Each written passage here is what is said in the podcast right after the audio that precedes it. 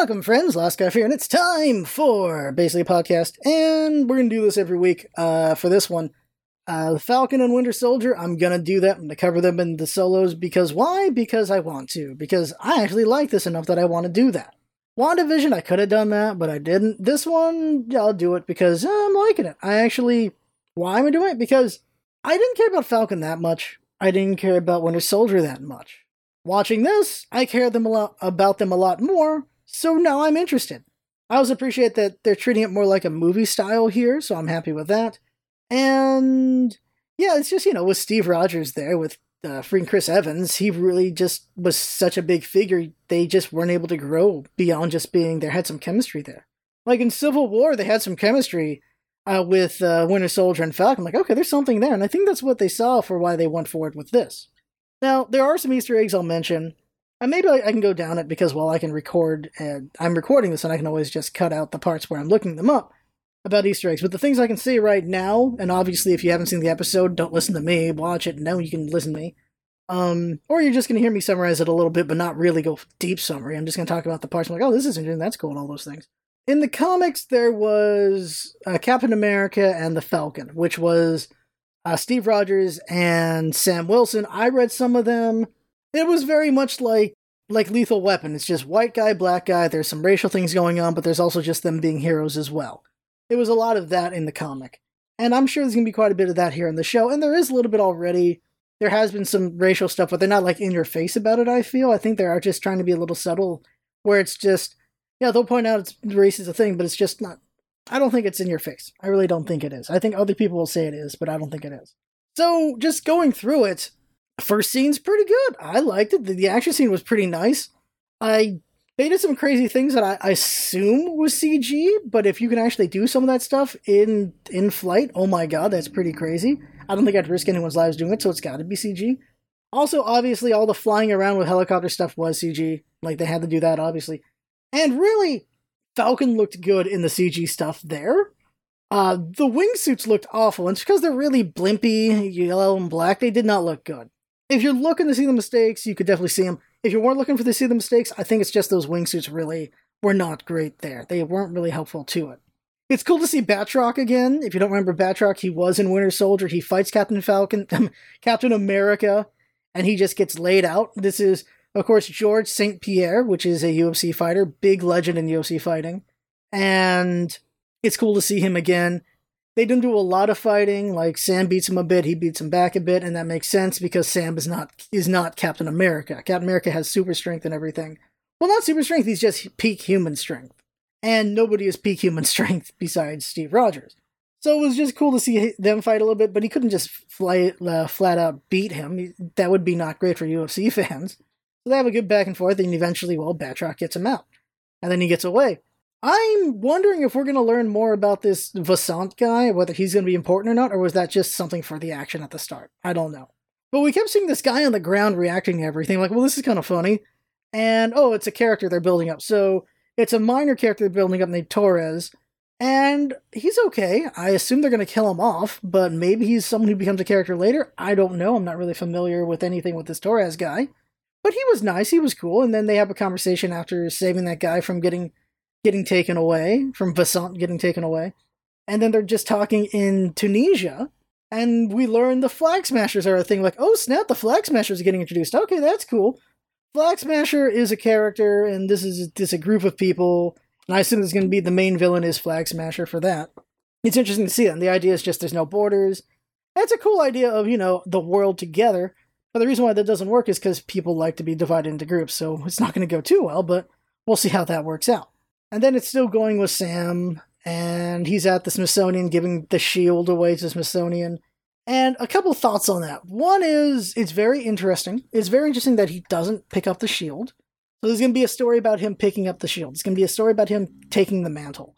Him feeling like he's earned the right to be the new Captain America, or something like that. Maybe he never becomes Captain America. Here's the thing in the comics Sam Wilson becomes Captain America, and so does the Winter Soldier. Both of them become Captain America at different points in time. So I'm curious if he's going to ever take up the mantle, or if it's just going to be like, no, I still don't need it. I can use it, but I still don't need it. I don't know. We'll see what it is as the story goes, but I am interested in that story of knowing he can't live up to the legacy of Steve Rogers. And I'm hoping it's just like, I don't need to live up to his legacy. I just need to like make my own.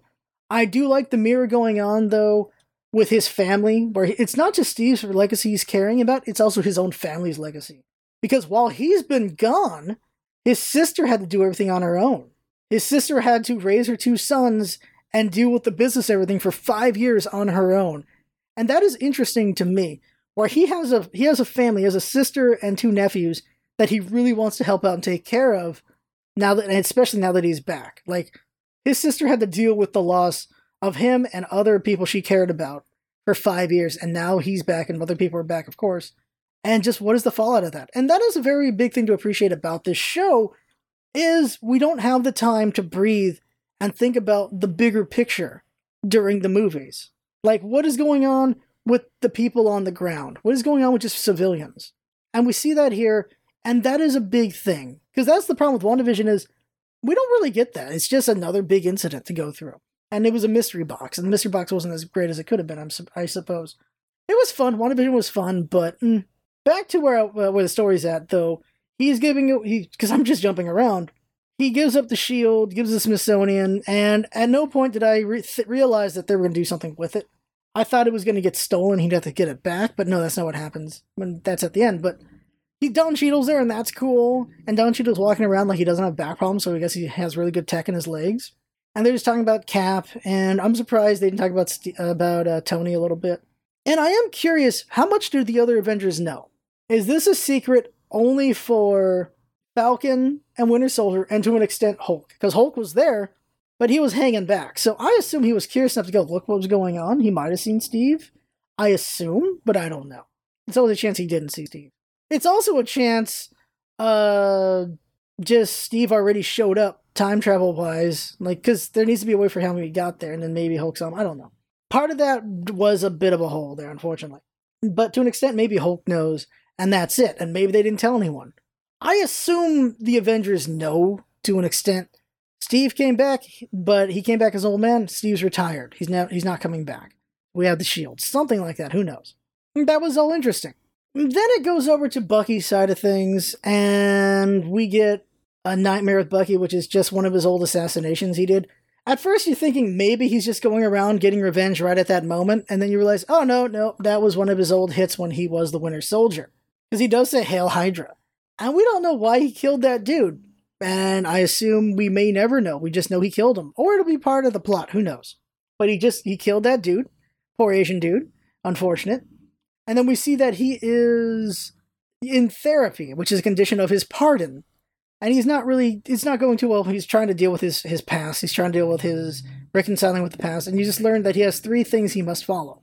He can't do anything illegal. He can't hurt anybody and he has to make amends. And so that is a hard thing to do because of, well, what he's done. He's murdered a lot of people, but he's also propped up some people as well that were agents of Hydra. It was cool seeing them. I like the scene of just him doing that, doing the three rules as they're explaining it, and him not really following those three rules as he's trying to make amends, though. So he's not really following one and two as well to make three happen. He's kind of being illegal, he's kind of hurting people, and that's so he can make amends because he he turns in some former Hydra agent.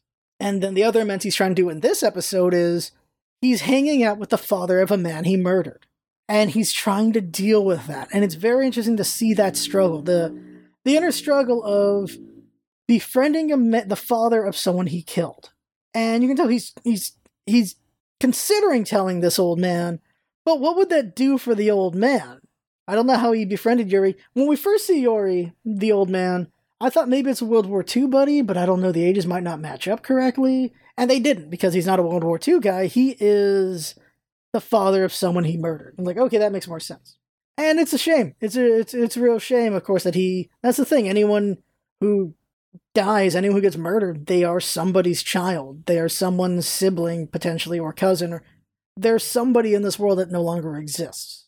And that's something that the female character brings up, which I can't remember her name right now, but we saw from the credits she's going to be relevant later. Oh, her name's Leah. So until Leah uh, brings it up, is like someone who loses their parents as an orphan, someone who loses their their loved uh, their wife or husband is a widow or widower. We don't have a word for a parent who loses their kid.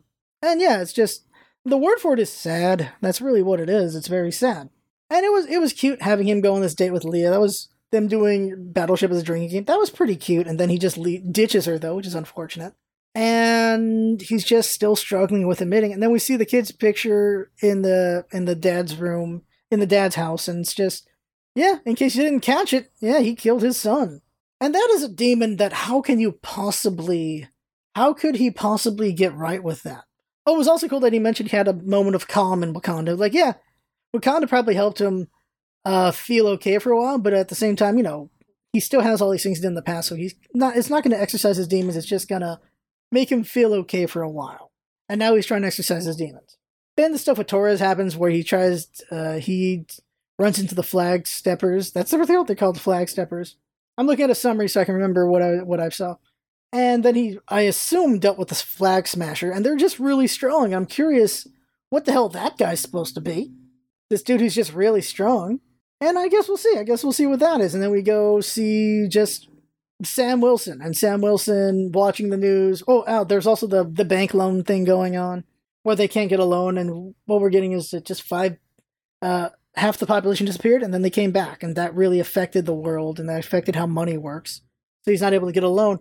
And they also covered just like, yeah, you don't get paid as an Avenger. You just you rely on goodwill. I'm sure they got like maybe something, but yeah, like he doesn't have enough money to be able to pay for them. Because I'm sure that was a thought people were having is he's doing all this really crazy cool stuff. He doesn't have enough money to save his house, his family's house or boat. Like, then how's he getting paid? And he's like, I'm sure he's getting paid with a regular job because he's still a military man, but I guess it's not enough to pay for everything. So it's unfortunate there. And then we see at the end a new Captain America. And it's like, oh, okay. Which, like, all right, yeah, there have been multiple Captain Americas. What I can say about this guy, without saying too much, is he is the U.S. agent. So, if you ever played Marvel vs. Capcom, just bring this up for gamers, he was U.S. agent. This guy's U.S. agent. You played Marvel vs. Capcom, that assist character is U.S. agent. That's this guy.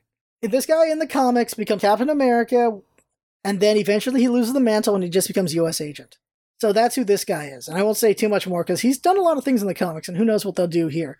Because they have been pulling things from the comics in these things. Like WandaVision had things pulled from the comics. Now looking at any Easter eggs worth mentioning. Yep, I remember that. Yeah. So in this, Sam is from Louisiana, which is not a bad place to put. Like putting black people in the South is always a thing. But yeah, I remember from the comics, he is from Harlem. And that works out for the comics because they do a lot of stuff in New York in Captain America and the Falcon.